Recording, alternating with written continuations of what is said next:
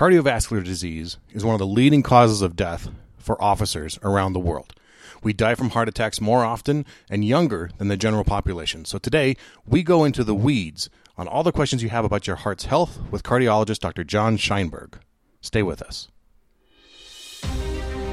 You are a warrior. 321 status. What kind of vehicle is it? You are the very best your nation has to offer. 911. Multiple shots fired. They're asking you to lead. Five. We need a Bearcat. It's up to us. So 133. I need somebody that's got a visual on where the shooter is. You must be sound in mind, body, and spirit. 42, where's the officer down? I have a rescue helicopter that wants to land and help.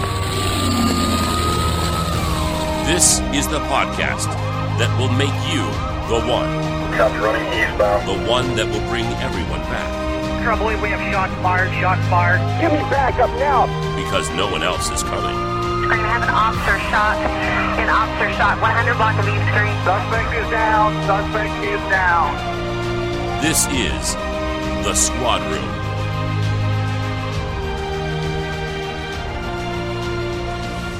Hello, everybody. This is The Squad Room, the podcast about navigating the challenging terrain of our demanding careers as law enforcement professionals.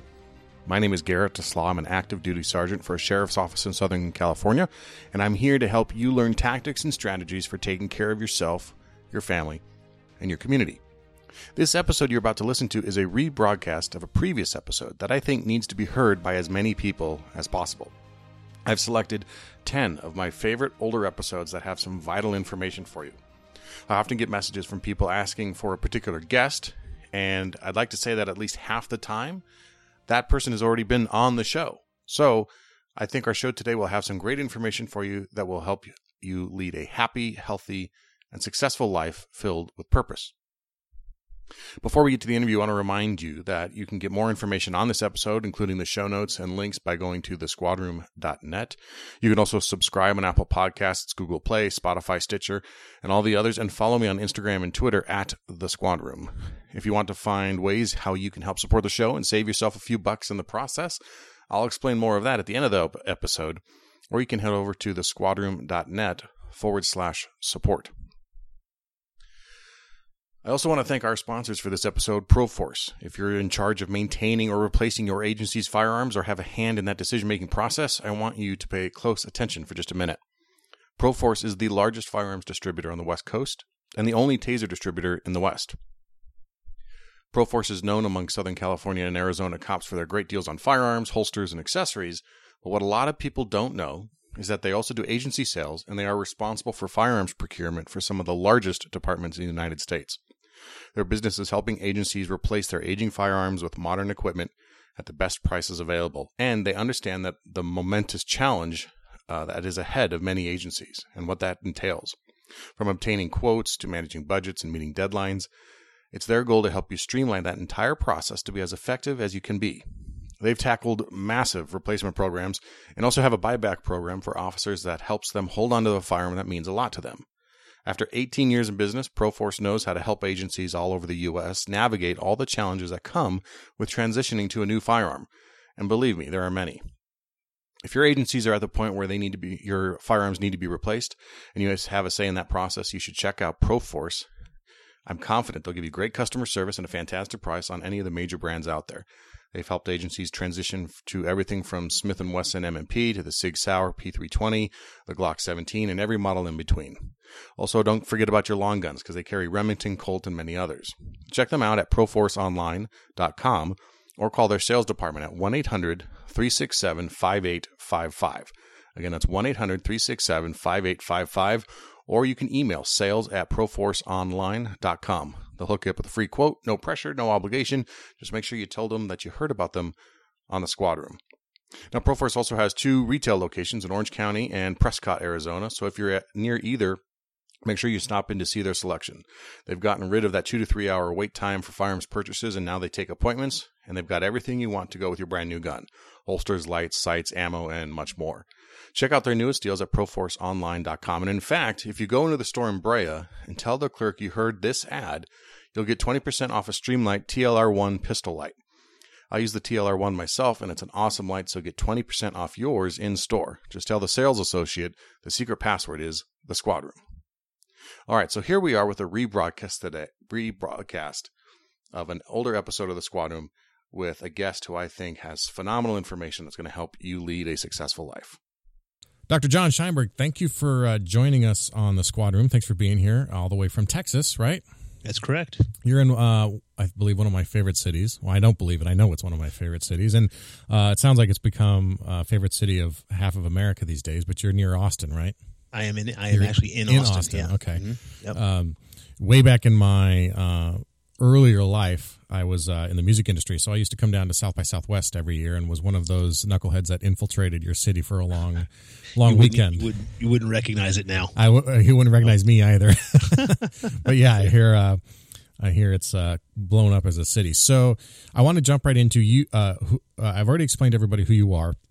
Okay. Uh, in some sense, I mean not not you as like capital S self, but I mean you are a uh, you are a practicing cardiologist, a board certified cardiologist, correct. and you have uh, that's your day job, which is uh, enough of a job for anybody. But you also have your night job, for lack of a better term. You're with you're a lieutenant I am. and and I, I didn't say this before we jumped on, but you don't have to say the department if you don't want. 'cause, uh, I no, I'm. I'm happy to do it. Okay. I, uh, so I'm a lieutenant at the Cedar Park Police Department, which is a little suburb just outside of Austin.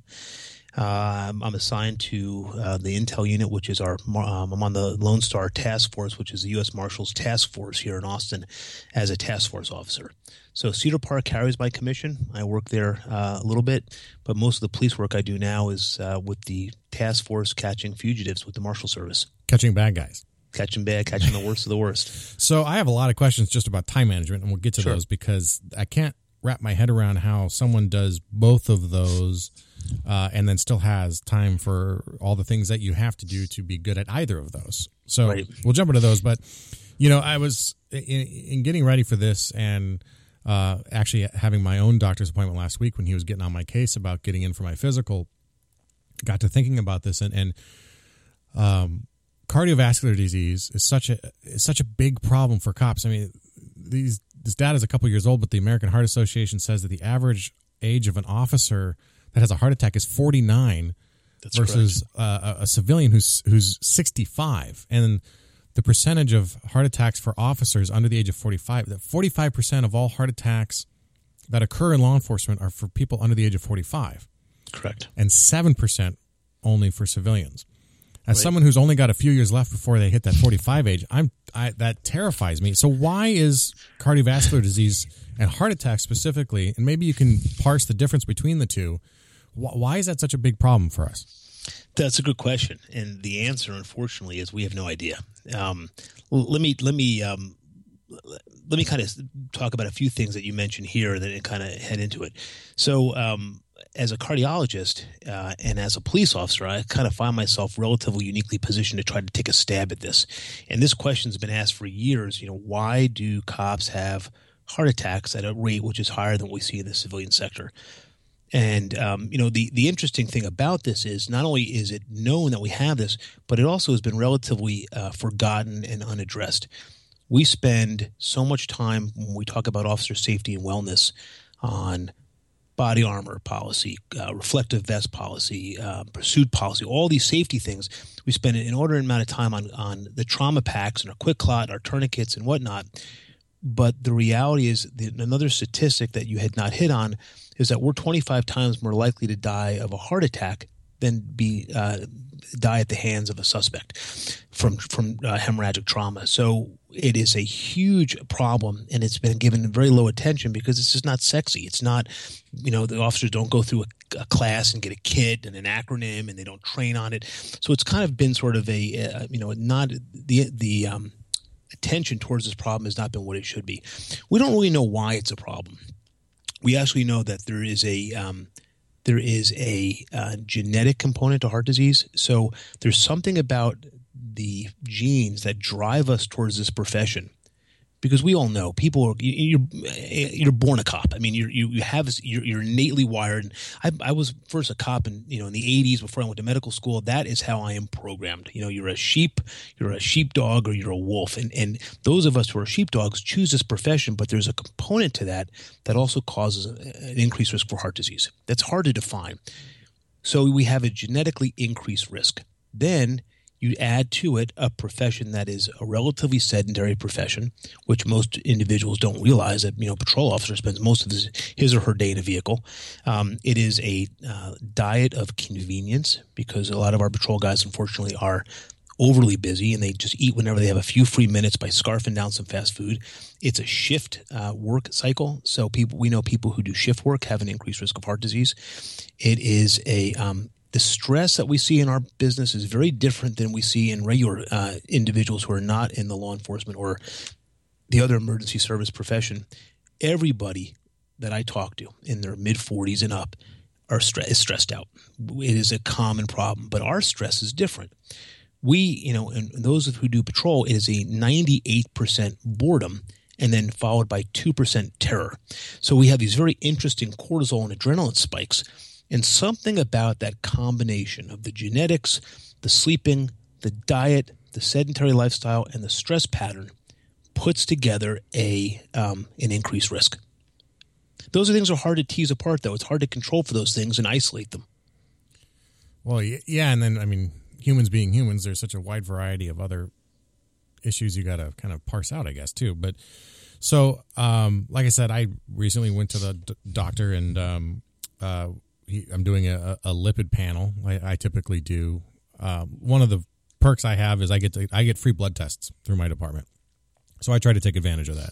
What if someone is is is really concerned about this or thinking about this? Um, you know, health insurance doesn't pay for every cool test out there for someone who is in dire need. You know, right? What are some of the things that uh, an officer can do within maybe the realm of reasonable health insurance or on his own to go ask for? Right uh, to, to that, detect this? That's a great question because ultimately it does fall down to the individual officer to understand what they need to ask for. So I'll answer your question through a different way, sort of a side way, if I may. What we do now, what we understand, and, and we've, uh, my group, we've just published a series of 700 officers who are asymptomatic, and, and we took these people through a very aggressive screening process. And this is what we've learned from it there's we we as physicians need to make a determination as to whether or not someone is beginning to form blockage to determine whether or not that person needs to be treated. So irrespective of what cholesterol numbers are, if I have someone who has really high cholesterol and they have no evidence of plaque formation, no evidence of early signs of blockage, that person does not need cholesterol medication outside of barring a really hard, a horribly malignant family history or whatnot. On the other side of the coin, if I have someone who has what would used to be considered normal cholesterol and they're beginning to form blockage, that person needs to be treated.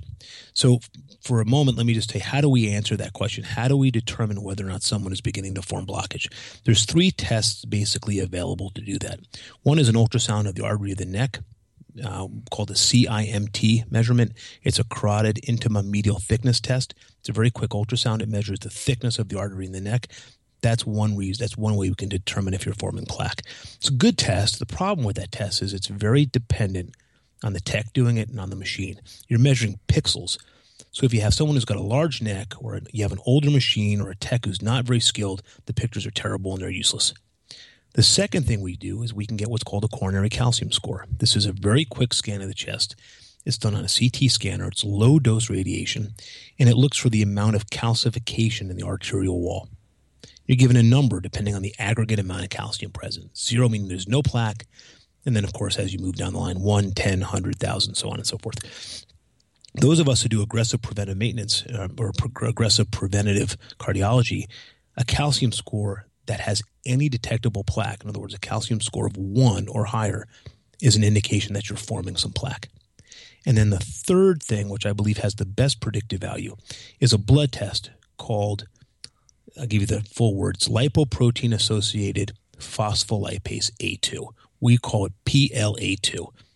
Capital P, capital L. P is in Paul, L is in Lima, alpha, and then the number two, PLA2. It's a marker of inflammation. What that basically tells us if plaque is beginning to fill the artery, the plaque irritates the artery to a certain extent. That irritation causes an inflammatory response, and it's that inflammation that leads to heart attack. So, what we are sort of trying to get out there is every officer should go and ask for a calcium score and a PLA2. The calcium scores are about 50 to 100 bucks. The PLA2, the actual cost of that test, is about 15 bucks. It is it is marked up by the labs and whatnot, and you can find it for 100, 199, 75, but these two tests can be gotten for under $100. If either of those tests are abnormal, that would indicate the need for an aggressive cardiac management uh, session. And with so a couple of things I want to clarify. When you say you did an asymptomatic study, asymptomatic for those of us who aren't also doctors and cops means Sorry. no, no, no, it's fine. It's fine. It's I, that's my job is to is to interpret is that these are people who have not shown any indication of any heart disease yet. Right. So we took people who had no symptoms. If anyone had, whether it was heart disease or not, so we took a group of people who had no history of heart disease and had no symptoms. And we said, look, we're going to check what the percentage of this group of people would be if we decided to put them through this very aggressive screening process. Because if they had shortness of breath or they had a previous diagnosis of heart disease, they were excluded. And we've completed almost 700 patients in this in this population so far. Wow. And so the uh, I have a weird question about the PLA2 test, but one thing I did when I went down the rabbit hole on this several years ago was reading about the C-reactive protein test and how Mm-hmm. that is also an inflammation marker test, right? But is very um, finicky and can be day to day totally different. Is this a test that's pretty standard? So, so C-reactive protein is a great test. It's checking for the same thing, but the problem with C-reactive protein, it's non-specific. So, simply meaning, if you bang your elbow, if you have arthritis, if your allergies are bothering you, any inflammatory process will raise C-reactive protein, or actually the one we use now is called high-sensitive C-reactive protein. It's very non-specific. Hmm. Here, I tell you, here in Austin, it's a fit city, so everybody runs. We also have the worst allergies, so everybody I see has an elevation of, P- of C-reactive protein. Uh, PLA2 is specific for the coronary or the heart, or uh, coronary, what we call the coronary endothelial tissue, which is the blood vessels of the arteries. There's no place else that enzyme lives outside of the coronary arteries. So we see people who have very high uh, C-reactive proteins, but they have normal PLA2s, and those people are not thought to have coronary disease because the PLA2 is normal. So the the calcium score test that was something in advance of us talking. I uh, did a little, of course, did, did some research on you and saw that that was one of the things that you're advocating for. I asked my general practitioner about it, and he was sort of kind of eh, like sure you can. It's not like you say, it's not expensive, it's not bad. Um, he didn't sh- he didn't think that it would show much though, or not not because of my history. In fact, my history would probably indicate that it will show something, but that um, he didn't find it to be valuable in the diagnosis or in, in treatment. So one thing I, I think I run into sometimes, and I've talked to others about this, is that when you have a, a doctor, specifically a general practitioner, who may not know a lot about our our, our profession or the specific risk factors we deal with, how do you what's the best way to open that dialogue and try and, and maybe get them to give you some of that more advanced uh, stuff? You know, it, that's a that's a good question, and that also relates to anything with a physician, and not only if an, a, a police officer physician relationship, but a patient physician relationship. The patients have to be their own advocates, and it's a as if you were going to a restaurant and you're not happy with the food you were served. I mean, you have to be able to say, you know, I know that in my profession I have these risks, and I know there's been some stuff published about these risks. These are the tests that I want, and and if the if the provider is not willing or able to provide them, then I would recommend that individual looks for someone look you know look for someone who's able to. Now the problem that we are we're seeing in this is especially in some of the advanced cholesterol testing, because the cholesterol testing in and of itself is is now extraordinarily complex.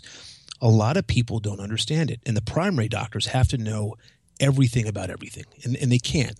You know, you see a primary and they had to look at your rash and your backache and your you know prostate and your blood counts and everything they can't they can't know everything. Right. so the i guess that what i'm trying to get is a, a really good primary care doctor knows what he or she knows and knows what they don't know. So um, and i'm faced with that all the time. People ask me questions and my response is i have no idea. It's not, not my field.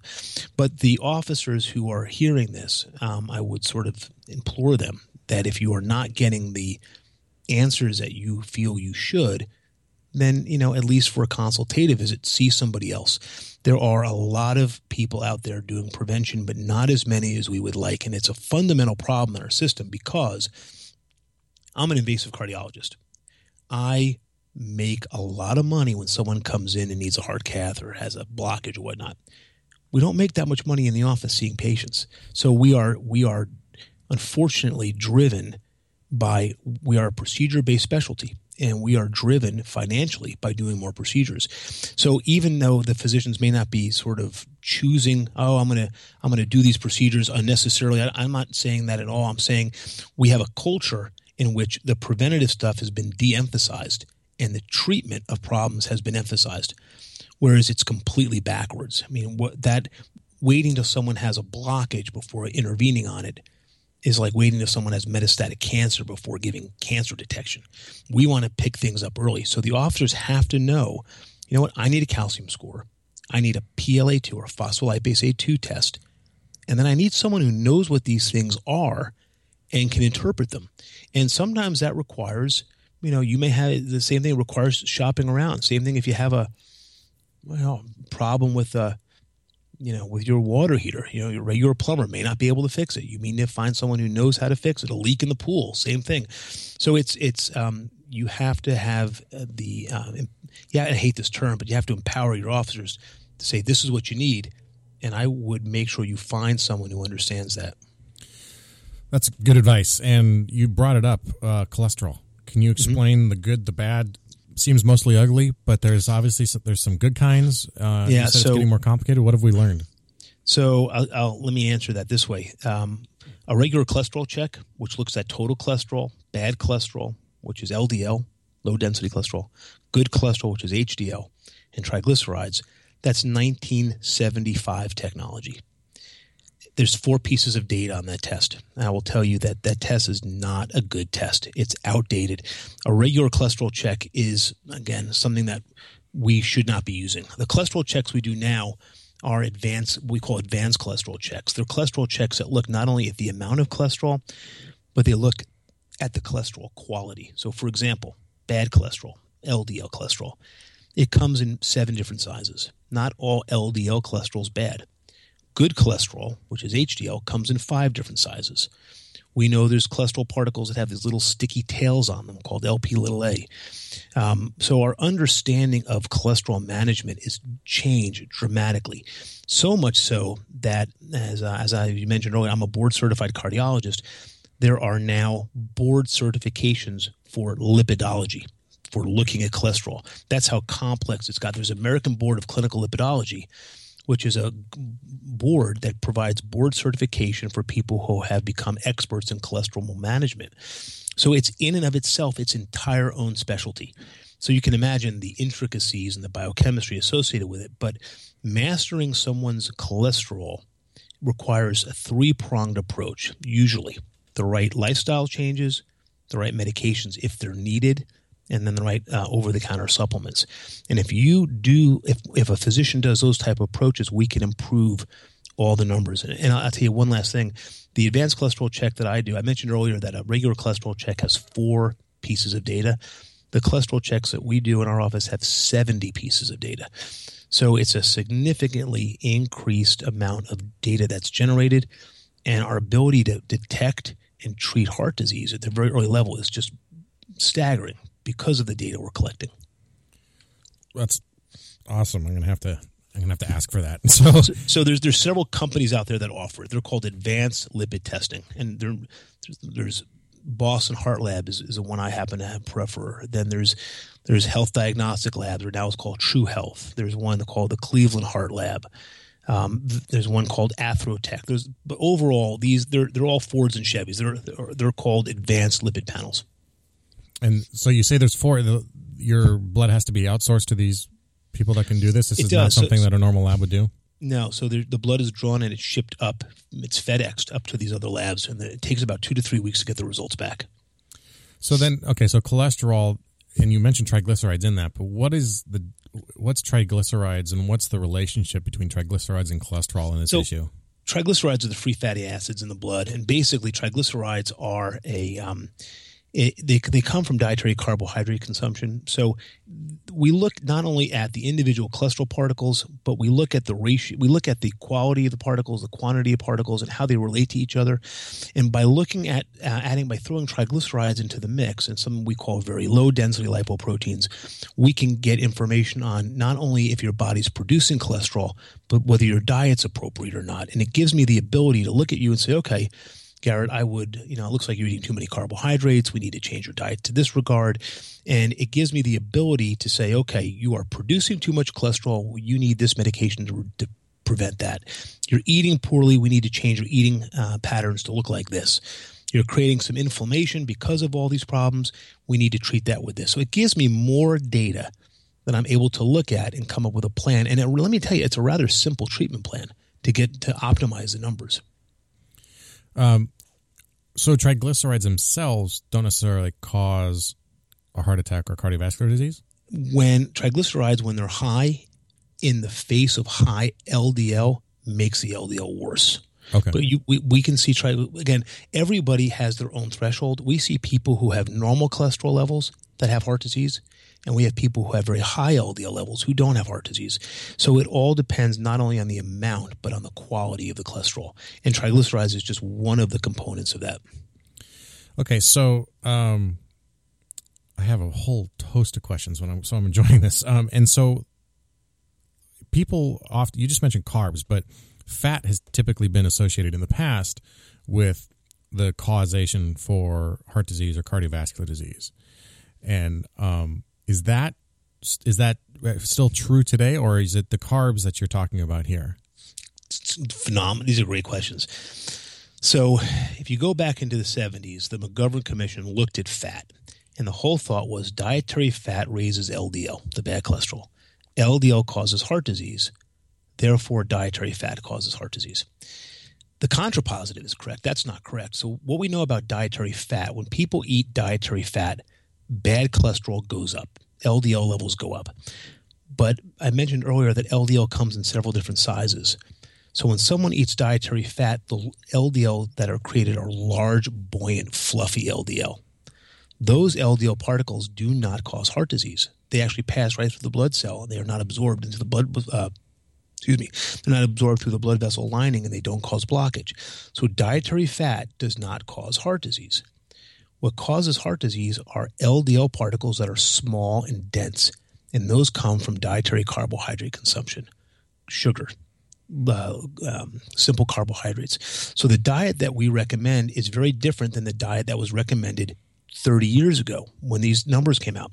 So in the early 1983, the federal government came out with a disastrous food pyramid, which we're all, we're all familiar with. It's the food pyramid that had six or seven servings of carbohydrate laden food on the bottom and then very little oil and fat. And that food pyramid has created the obesity pandemic that we see today. It's created an increased risk of diabetes and heart disease has not gone down. So we've scrapped that. So the diet we recommend now is more of what we call a Mediterranean diet or a paleo diet, which happens to be the one that I'm very, um, which I favor.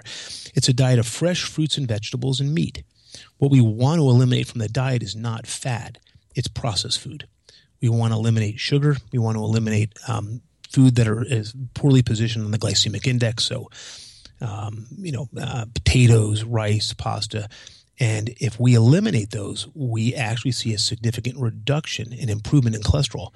And we've known this for years, but the, it's taken a long time. The FDA has finally come back and pulled off their cholesterol recommendations in terms of dietary cholesterol consumption. So there is some questions whether or not saturated fat can contribute to, to cancers and whatnot. Saturated fat being the kind of fat that's found in meat products. But I believe that if those fats are balanced with um, monounsaturated fats and high levels of uh, the components of fish oil, they don't cause problems. So, that, so th- this is the long-winded answer to your question: that dietary fat, although it had been implicated in the past for heart disease, doesn't cause heart disease. It's the carbs and the sugar that does. It's the cokes and the Gatorade, and you know, ice cream and candy. That's what causes it. Hey guys and girls, I'm going to interrupt this episode to talk a little bit more about our sponsor, Proforce. A couple years ago, I was looking online for a new duty gun to replace my aging HK. My agency was taking a long time to close the deal, so I decided to purchase my own Glock Gen 4 G17. I shopped around and found out about Proforce and their insane prices on firearms and accessories, not just from Glock, but from all the major manufacturers, including SIG, Smith & Wesson, Ruger, HK, Colt, Remington, Springfield, and many others. Now, if you're a cop anywhere in Los Angeles or Orange County or even northern San Diego, you already know about Proforce and their amazing deals that they have at their store in Brea. They are only open to first responders, fire, law enforcement, medics, etc., and they are here to serve us. When they reached out to me to talk about working together, I wanted to learn more about them. So I spent a lot of time on the phone with them because though they're known for their great customer service, I just wanted to make sure they were a right fit for this, uh, for the show. Well, Proforce has two retail locations, Orange County, California and Prescott, Arizona. So if you're near either, make sure you stop in and see their selection. They've gotten rid of those two to three hour wait times that they kind of became famous for, and they've instituted an appointment system that makes your purchase so much faster. And they've got everything you want to go with your brand new gun. Holsters, lights, sights, ammo, and more. Check out their newest deals at proforceonline.com. And in fact, if you go into the store in Brea, In Orange County, and tell the clerk you heard this ad, you'll get 20% off a Streamlight TLR1 pistol light. I use the TLR1 myself and it's an awesome light, so get 20% off yours in store. Just tell the sales associate the secret password, the squadron. All right, back to the episode.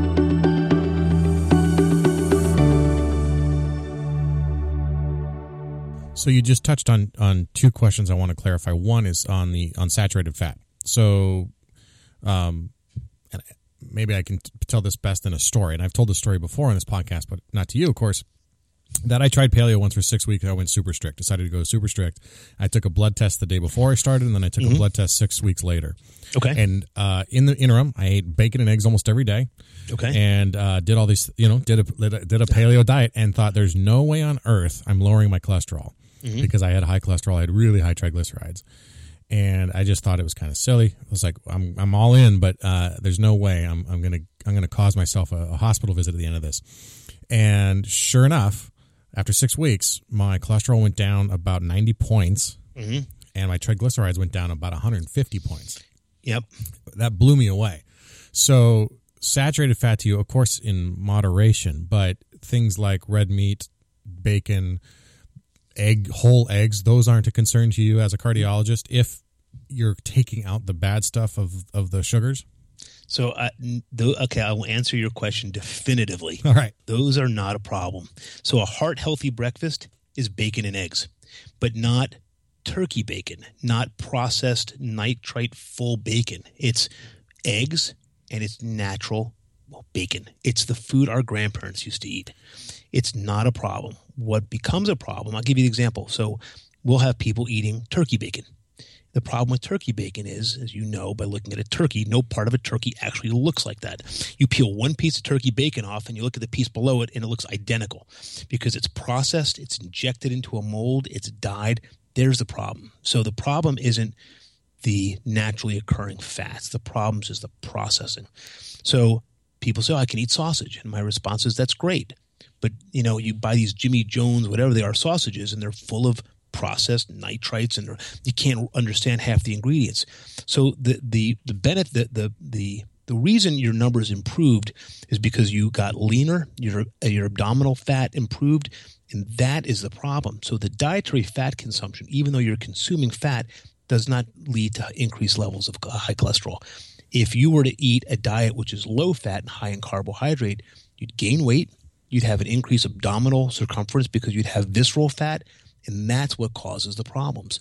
So um, the paleo diet, like you said, and, and, I would add one other thing to what your your comment was and your sort of interesting experiment you've done. The dietary um, uh, the, the dietary fat consumption leans people up, and it is the um, it is the reduction in carbohydrates, not the increase in fat, that causes the problem.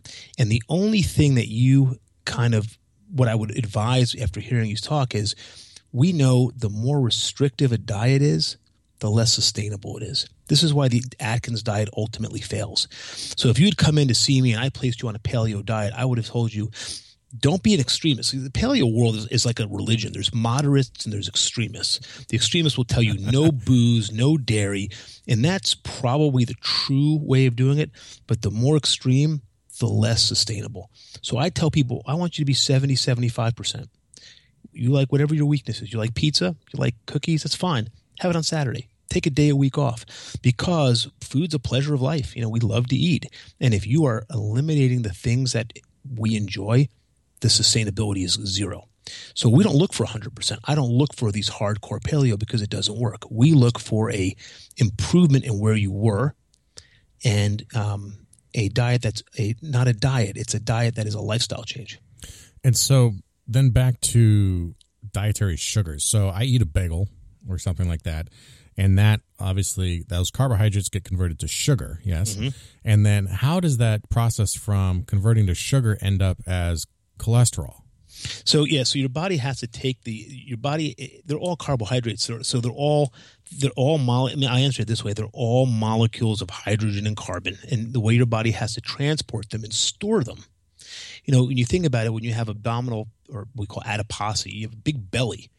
That you know, you don't have you you, you eat if you go to the if you buy all kinds of M and M's and candy and soda and you start eating this, you're not going to store sugar cubes in your belly. You convert it into fat, and that has to do with how your body transfers everything. Mm-hmm. So there, if you can, you can look at there. These are organic products, and your body has to convert them to transport them and store them.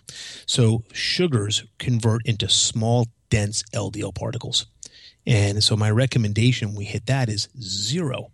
No soda, no juice. People don't realize that a glass of orange juice, even if it's fresh squeezed orange juice, has more sugar than a can of Coke.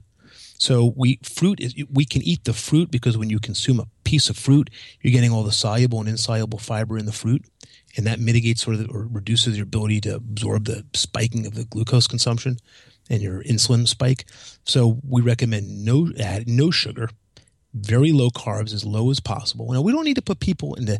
You remember the old Atkins diet? We used to put people into ketosis. We don't need that. We don't. That, that I don't believe that's healthy. But if you reduce the carbohydrate consumption, we see significant improvements, just like you described. Okay, so thank you for explaining that. So, because my question is about the sugars relates to what my next question is, and you kind of mentioned it with the abdominal fat. Um, but given the shift work and and just the line of work that we're both in too, is there a relationship between heart disease and heart attacks and uh, diabetes? Uh, without question. Okay, without can you explain question. maybe explain some of that? So, um, matter of fact, I was just talking about this. There's a very simple. It's it's sort of an oversimplification, but there's a very simple way of of kind of understanding this. When someone has diabetes or pre, and, and, and I, I got to mention that the term diabetes is sort of misused because people say, "Oh, I'm pre-diabetes," or "I have diabetes," or "I really don't have diabetes because I'm not taking insulin. I'm on medicine." So we we tend to use the word, you know, hyperglycemia, too much sugar in the blood. If we took a fasting sugar on someone, it should be in the 90s or lower. Um, there's several ways of measuring diabetes and coming up with an official endocrinological, endocrinological endocrinological diagnosis of diabetes. But the reality is, when you have too much sugar in your system, the best way to think of it is these sugars act like little shards of glass. The sugar crystals actually damage the blood vessel walls. So if I were seeing a patient who is a diabetic, we consider that person to have what we call a coronary risk equivalent. We treat a diabetic as aggressively as someone who's come back from bypass surgery because diabetes, the sugar in the blood, damages blood vessel. So diabetes is a definitive risk for coronary disease. And like I said, we call it a coronary risk equivalent. It seems like um, a lot of the discussion that is coming out now. Um, I just attended Dr. Kevin Gilmartin's class. I don't know if you've ever seen him speak, but uh, he's a psych- psychologist, I believe. But um, he talks a lot about the physical issues, and um, Dr. Kirk Parsley is another pro law enforcement medicine. Uh, he's a sleep specialist, but he also talks about diabetes in relationship to sleep. But it seems like what a what a perfect storm of, of issues that, that we are faced with when Right. deal with it. Like you say, a diet of convenience and um, you know, you if you don't attack your cardiovascular disease, you're also opening yourself up for diabetes. And I know that cops are pre-diabetic. As a in general, we are often pre-diabetic, I guess. Or I learned this recently. They call type some type two diabetes is sometimes called the policeman's disease. Yeah, it's it's rampant. We just did a study on a, uh, a local department with about 100 officers in it. 66% of those officers had premature or sorry preclinical heart disease, so blockages before they became clinically manifest, but 37% had undiagnosed diabetes or prediabetes. Why is it undiagnosed? Just because they didn't go get a blood test, or we weren't looking at the right thing? Uh, because they hadn't gotten, you know, what happens when you're a 30 to 45 year old guy? You know, a lot of us feel fine. We don't go to the doctor. You know, it's it's a it's an endemic problem now. Sometimes you have to go for your, you know, you got to get this signed off and whatnot. But let's take out cops for a moment. Males our age and men between the ages of 25 and 40 typically don't go to the doctor that often. So these people feel well, they have no symptoms, and these things are not causing problems at the moment. They're causing they'll cause problems downstream. So these people had had no idea, or they had been told, "Yeah, I was told my doctor a few months ago or a year ago that I was heading in that direction." But we look at this, and, and now I this you know in my practice, and when I talk to my patients and my officers, I tell them I don't use the word pre-diabetes or like or pre-hypertension. It's like saying, uh, you know, either you have it or you don't have it. It may be diabetes that is very very mild and can be treated with just watching carbohydrates. But when we start saying pre, it's a very gray area, and depending on who you talk to, that pre level stops at different areas. So I, I, tend to say, look, you have hyperglycemia, you have too much sugar in your blood. Mm-hmm. So you mentioned uh, the diet that you would recommend for um, minimizing or mitigating this. Uh, and then you mentioned uh, the three things diet, medication, and supplements. Well, Correct. medication is up to you, diet is up to us, supplements might also be up to us. What supplements do you recommend that we uh, work on? Okay, so I, I, will make sure I make this clear because I, tra- I, travel all over the country and, and, talk to different police departments as we start setting up as a as a try to set up wellness programs. And I always have to emphasize that I do not recommend sort of blind use of supplements. So going to GNC or what other uh, vitamins or whatever and getting a bag full of supplements thinking it's going to have a positive impact has never been shown to do anything. However, if we tease out some information on these advanced cholesterol checks, we can use these supplements in a targeted fashion. So, for example, we measure uh, fish oil levels, we measure EPA and DHA levels. And there are studies that show us that if you have the adequate amount of EPA, which is one of the components of fish oil, that reduces heart disease. If there's inflammation, we know EPA reduces heart disease. We measure vitamin D levels because we see people who have adequate levels of vitamin D sleep better. Uh, they also have less inflammation. We measure something called homocysteine, which is an amino acid, and if it builds up in our system, it tells us that we have a difficult time metabolizing folate or vitamin B9, and we supplement with that. So I guess what I'm trying to get at is I would guide the use of supplements pending the um, testing that's come out. So that yeah, okay. So you just said it, but this is not something where I mean I try to take fish oil as best I can when I remember it because I have mm-hmm. low HDL, and it was recommended that that would help bring up my levels a little right. bit. Um, but not something that I would run out to. And actually, I do vitamin D as well on the sleep end. I didn't realize right. it had a connection to um, to anything heart related. But yeah, I found that vitamin D and magnesium and then even throwing in GABA, I, mm-hmm. I sleep a lot better because mm-hmm. uh, I have a I, you're not the sleep guy, but I have a whole host of sleep sleep shift work, sleep mm-hmm. disorder, mm-hmm. sleep apnea, other yep. issues. So um, really, you would recommend the blood tests first, and then kind of filling in the gaps with the supplements from there. So there's two problems with supplements. First off, that's a completely un, it's a 15 billion dollar year industry that's got no regulatory oversight. So um, the claims that are made are a lot of times not substantiated and you can get products that have no active ingredient in it because they're not regulated. So there's plenty of oper- there's plenty of things written up. For example, Consumer Reports will pull vitamin C off the shelf, and there's no detectable vitamin C in the capsules. And the New York Attorney General is, suing GNC because they did a whole bunch of testing, and a lot of their products have no active ingredients in them. So you have to make sure you have a product that someone knows it does something. It's not just anecdotal, and you have to get a product that's a good quality product. Otherwise, you're getting you may end up getting spending your money getting nothing. So, do you have a brand that you go to for some of these yourself? I, I, I do, and I will. Again, this is you know, fully full disclosure. I have no affiliation with these companies in any way. There's three brands that we use. One is called Metagenics, one is called Orthomolecular, and one is called Xymogen. And I actually let me let me put this out there for you.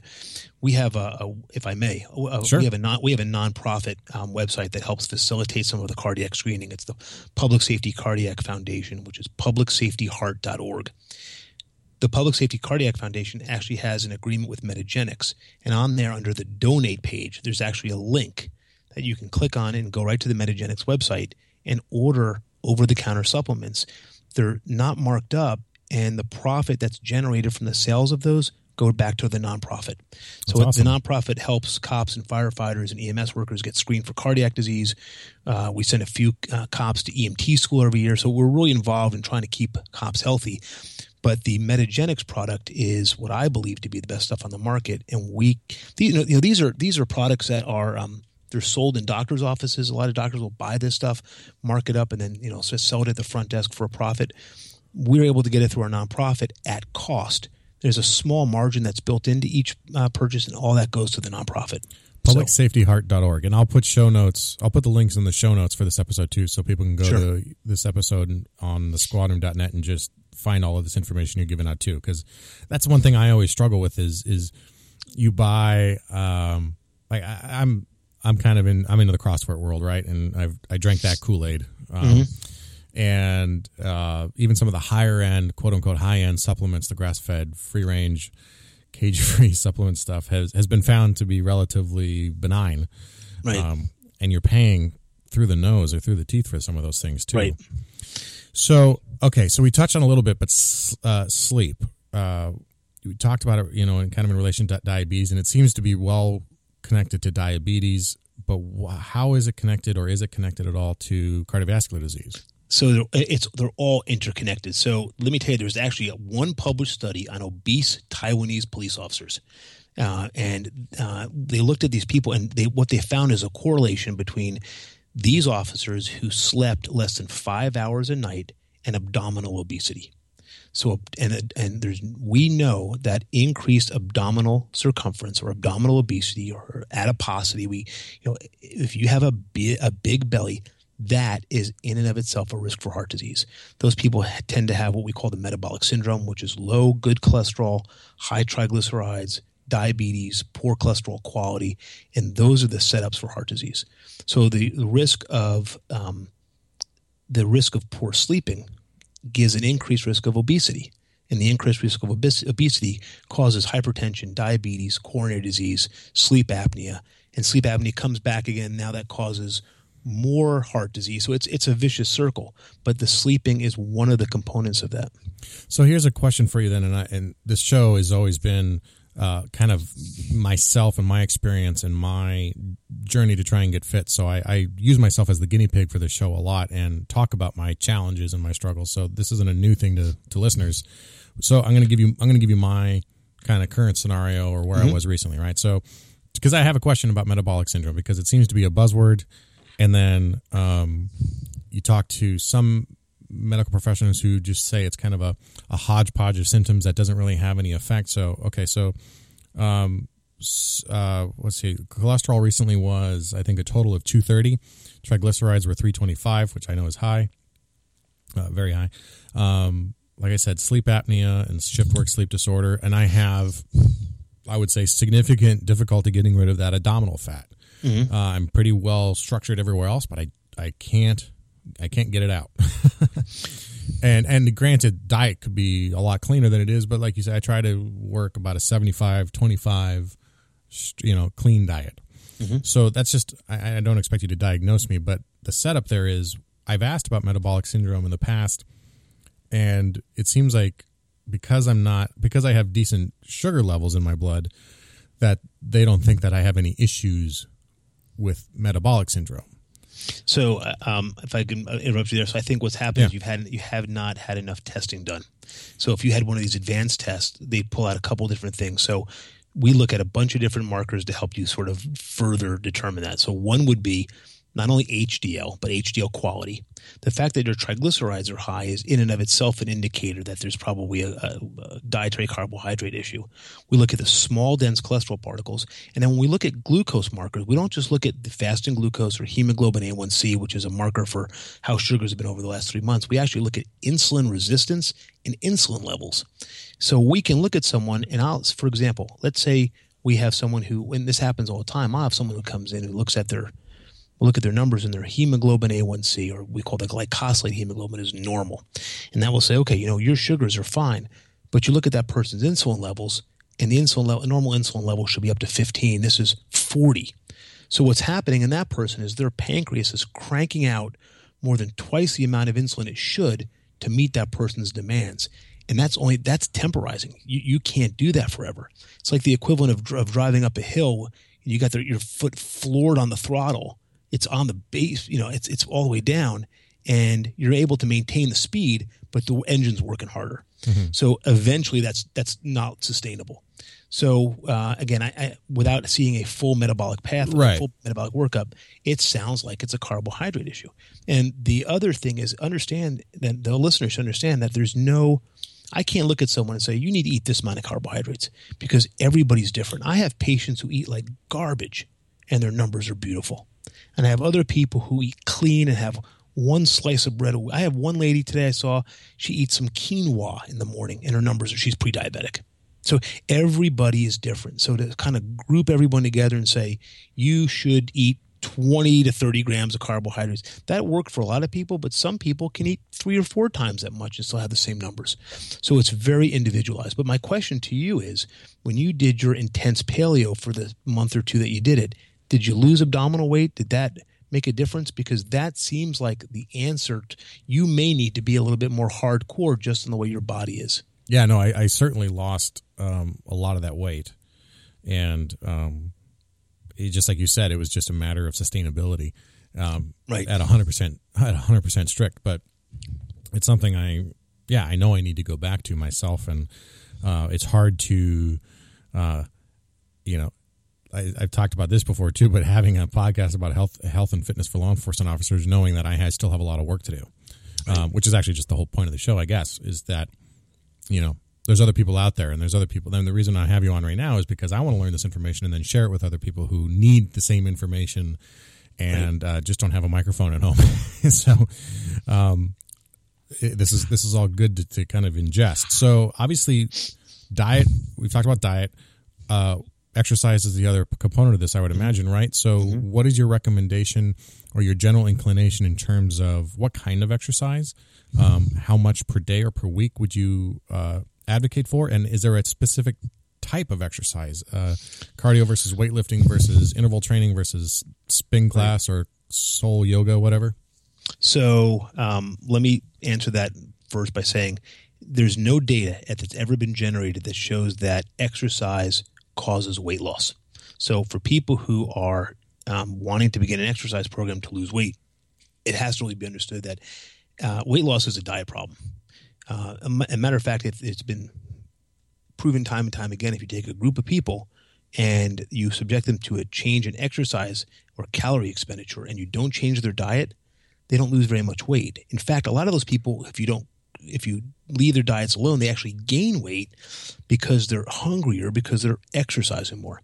So people who say, "Oh, when I exercise, I lose weight," there's a component to that which people don't realize, and that is, if you're going to go run five miles, you have a f- sort of a better fit mindset. You're less likely to go to McDonald's or you know and get burgers and fries. So, exercise is a huge component of cardiac and health and wellness, but it's not an it's not a uh, weight loss answer.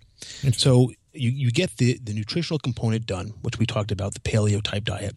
In terms of exercise, the benefits that we see go from becoming sedentary to being active. So let me take out take off the cop hat for a second. I tell people you need to be exercising three or four times a week, 45 minutes of time of brisk aerobic exercise. then the question is, well, what do I get my heart rate to? And then my response to that is, don't wear a heart rate monitor. Exercise until you can barely carry on a conversation. If you're walking and you're chatting with the person next to you, it's not hard enough. If you're running so hard you can't talk, it's too hard. You should exercise until you're just barely able to conversate with the person next to you. That's the great, and then maintain that. The other thing we do is intervals, and it doesn't matter if it's on the bike, on the road, because our, you know, here in Texas, our physical fitness standard for a lot of police departments has come down to a Concept 2 rowing machine. Um, so we do a lot of rolling down here now, based on our Texas Department of Public Safety validation of that device as a sort of a job related performance uh, measurement. But so we do some, I recommend these things called, they're, they're intervals. They're 30, 20, 10s. If you're on the elliptical, on a treadmill, on a rowing machine, you do 30 seconds casual or easy, 20 seconds hard and then 10 seconds burn it as hard as you can. That's a minute. And then you reset and you do another set of another rep of that 30, 20, 10. You do five of those. You take a two minute break, five of those, two minute break, and then you do that three to five times. It is a tremendous workout. And there's very good data to show that actually improves fitness, weight loss, everything over all the other types of workouts. So we know interval workout is probably the best kind to do. So I want to clarify this because um, at this exact moment, as you might see in the, I have a cast on my hand uh-huh. um, from a, a, foot chase that ended with a pop, um, and I'm on the elliptical because that's about all I got that's mm-hmm. about my. It's all cardio these days. So I'm going crazy with the cardio, with sitting on the elliptical machine, and I'm doing um, kind of a longer version of this, I guess, over maybe a minute. Of graduated from on a scale of one to ten, maybe five, six, seven, eight, five, six, seven, eight, and then eventually after the fourth one, getting five, six, seven, eight, nine, ten, and mm-hmm. going all out, and then resting. This is much shorter. It is, and but there's there's actually good medical literature to support the 30 20 10 or sometimes people call it 10 20 30 and there's even apps you can get for your phone that when you're listening to your music will ping at 30 seconds 20 seconds and 10 seconds and keep track of your reps so 30 20 10 uh, 30 seconds easy 20 seconds strenuous 10 seconds burn and then go back to the cycle again and do that five times and then after those five times you take a two minute break and right. then do that a total of three to five times three to five times I'm on my way to the gym after this. I'll give it a shot. It's like a. I'm gonna tell you. You need to let me know how it goes. It's a. It's a. Uh, it is deceptively simple, but it is. You'll be surprised, you'll get more out of a four. You know, four cycles of that than you would if you went out and you ran for 40 minutes. Interesting. Okay, yeah. so I want to jump more into you uh, with okay. some of these because uh, cardiologist uh, who you do, like you said, invasive therapy, and uh, police officer, and, and, I didn't know you were a police officer actually before. Yeah, uh, you were a physician. Those both of those jobs are known for uh, bad sleep or poor sleep or and fatigue, having to work through fatigue. Mm-hmm. I suspect you have a life of some sort outside of these two things. How do you do. manage all of those things? And, and I guess another question is why? But but but um, I'm just curious what your routine is like. That with the knowledge you have, how do you implement that to maintain your own health given what you know about both right. of these issues? So I eat paleo, so I eat clean. Um, I hit the gym four or five times a week, and I'll do anything from I'll have a couple slow days, or I'll do you know, one or two days a week of just a you know, one hour on a uh, on a either on a treadmill or on a 48 so my knees are starting to go but um, on elliptical and again here in texas we validated this this torture device called the Concept 2 rower. and we, we, so I, will row a few days a week and I'll do the 30, 20, 10. So, and I'll do CrossFit too. So I'll mix up the workout. So I hit it every day. Um, and, and I can't, and literally, and not that I, I need the fitness as a, when I, when I work as a cop, but also quite frankly, if I'm sitting in front of a patient and I'm not fit, I lose all my credibility. So I have to sit in front of you. If I tell you, look, you can't eat that stuff, you've got to get to the gym. And then people say, I don't have time. I go, you want to hear about time? I have two jobs, three kids, you know, and, and it's, there's always time. You just have to prioritize. Um, but um, so my schedule is, interesting. You know, I work mostly as a cop. Um, I have a few, uh, one full day a week I take off and work for the police department, and a few half days.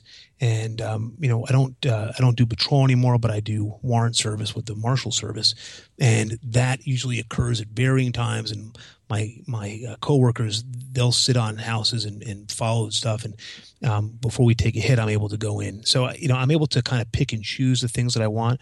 And i also spend a fair amount of time doing exactly what we're doing today is trying to get the word out and go into different departments. You know my my skill set is not best used doing traffic stops. Right. my skill set is keeping our officers healthy and alive and that includes doing um, making sure they have the right combat casualty care training, make sure they have the right IFAKs and the right tourniquets, um, make sure that they have um, all the preventative stuff that they need to keep them healthy, and make sure that they get in when there's a problem. So, um, it's equivalent for you know when I was in the military. There's you know every every military organization that has a group of people that are perceived to be at increased risk they have you know battalion surgeons and flight surgeons and, and ship surgeons.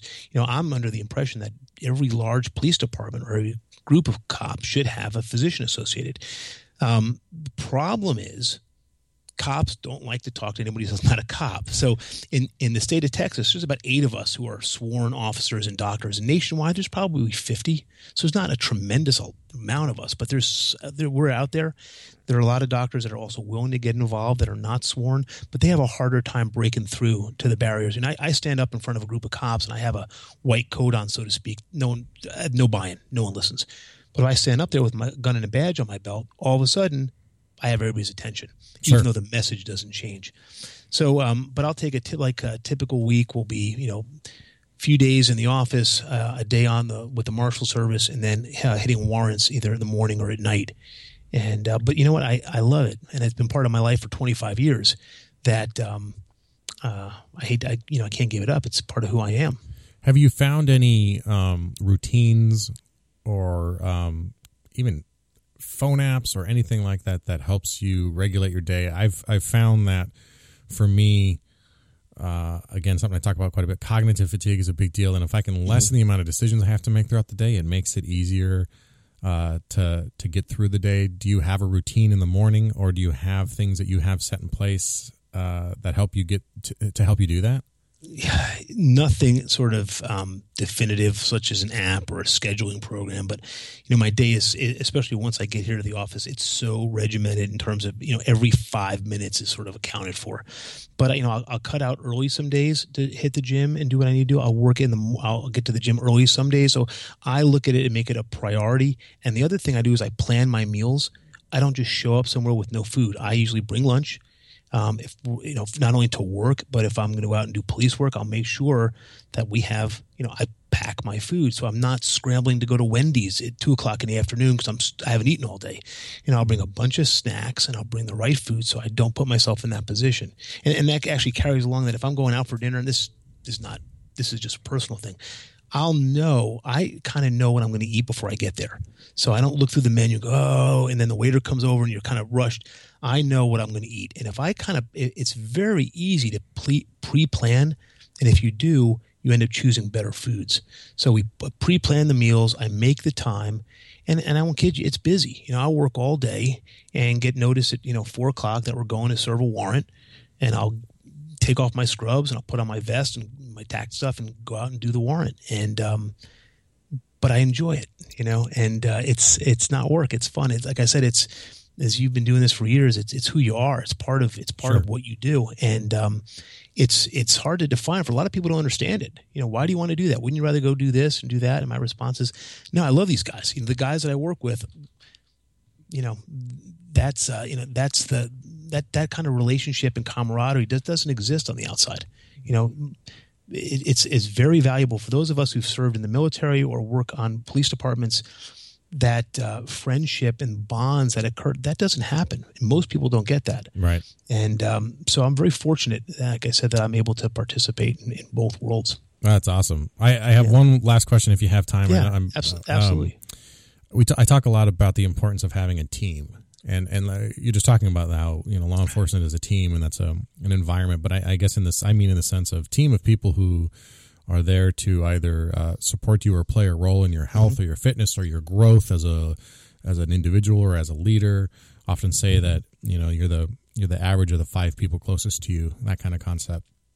So I talk about how I'm you know building my team and how some of those people are on my team, and one of those people, one of those, or there's coaches on that team too. Do you have who would you who would you say you know given given your position or given your perspective, what kind of people do do cops need to have on their team? And do you have any coaches? Ooh, that's a really good question. That's a deep question. So, um, you know, I think um, let's let me answer that in two parts. In terms of what people, the cops on their team. I mean, first off, there's a tremendous amount of peer support that's there, but it's necessary. And that also manifests in our humor because we joke about the most morbid things. Because if you can't joke about it, it's really hard to deal with. And, and you know exactly what I'm talking about. Having to go into oh, it, sure. but we see horrible things, and you know they end up making jokes because otherwise, if you don't, it's almost un- we see the worst of the worst. And if you don't find humor in it, it's not that, that humor is a tremendous coping mechanism. So my um, my advice in that regard is, um, you know, people who are for if you ask me how I would say a young officer coming out looking to kind of enter this field, who should they follow and mentor, even unofficially, are the people who are not bitter, the people who've gone through this. You know, you know them as well as I do. People who are punching the clock, ready to get out. They sense the department screwed them over. They're going to do the little amount as they possibly can. That's probably the people to avoid. But there's good quality people who've developed very good coping skills, um, support skills, and those are the people that I use uh, I would recommend. And that, that can be from the you know from the chief's office all the way down to the senior police officer who's on the street for 25 years. Um, for myself personally, it's interesting. You know, my um, I really never thought about it that way, but my um, you know, my both of my parents are, are, deceased, but they were huge influences in, in, my life. My family acts that way, and I have um, been fortunate enough to have very good friends both in the physician sector and in the police sector who have um, set examples for me to follow. So I um, I wish I, I, don't have one person in particular, but I like to look at a group of people that help me become where I am. I think it. I can't believe I'm about to quote Oprah. Right? What it takes a village. My wife is obviously influencing yeah, me. Sure. Yeah, yeah. Uh, Dr. Jon Sheinberg, uh, board certified cardiologist, uh, Cedar Park Police Department, uh, special uh, special agent with the U.S. Marshals, or uh, a test special deputy, Ta- U.S. special deputy officer. Uh, that's a lot of titles for one guy. Thanks for being with us uh, on the show. Uh, publicsafetyheart.org is your organization. Um, Twitter, Instagram, you ever there? you just too busy running and kicking in doors and opening hearts? That, that's on the list of things, but uh, no, we do not have a Facebook, a Twitter, or an Instagram as of yet. well, maybe we can uh, connect up and I'll, uh, I'll help you create the accounts and all that for, uh, okay. for the future. thanks for being with us today. Thank you. If you like what you heard today and you got something out of this conversation, please consider leaving a review on the podcast player of your choice. Second, share this episode or any other episode you loved with people you know who need to hear it. You can share episodes right from our webpage at thesquadroom.net and, and from most podcast players. If you heard something today you know a friend or loved one needs to hear, please tell them about the show. Uh, and you can email this episode even directly to them. If you want to know how you can support the show, there's a few ways to do that. If you head over to thesquadroom.net forward slash support, you will see a few ways that you can help the show and save a few bucks. These are all what's known as affiliate links, so for any purchase you make there, the podcast receives some compensation. It's important to know that it doesn't change the price for you. The first, biggest, and easiest way to support the show is when you do your Amazon shopping. Before you head to Amazon to purchase anything, please go to the squadroom.net forward slash Amazon. Just click the Amazon button on that page and carry on with your shopping. Amazon will see that you came to them through our site and it really helps support the show. There are also deals on there like 10% off Onnit supplements by going to onnit.com forward slash squadroom, Ranger Up clothing, and Hardhead Veterans ballistic helmets. If you want to try out an audiobook, you can get a free month subscription to Audible and a free audiobook of your choice by going to audibletrial.com forward slash the squadroom. Again, that easy place to find all of these is at thesquadroom.net forward slash support. Lastly, I want to thank our sponsors again, Proforce. So check them out at proforceonline.com. And until next time, take care of each other and stay safe.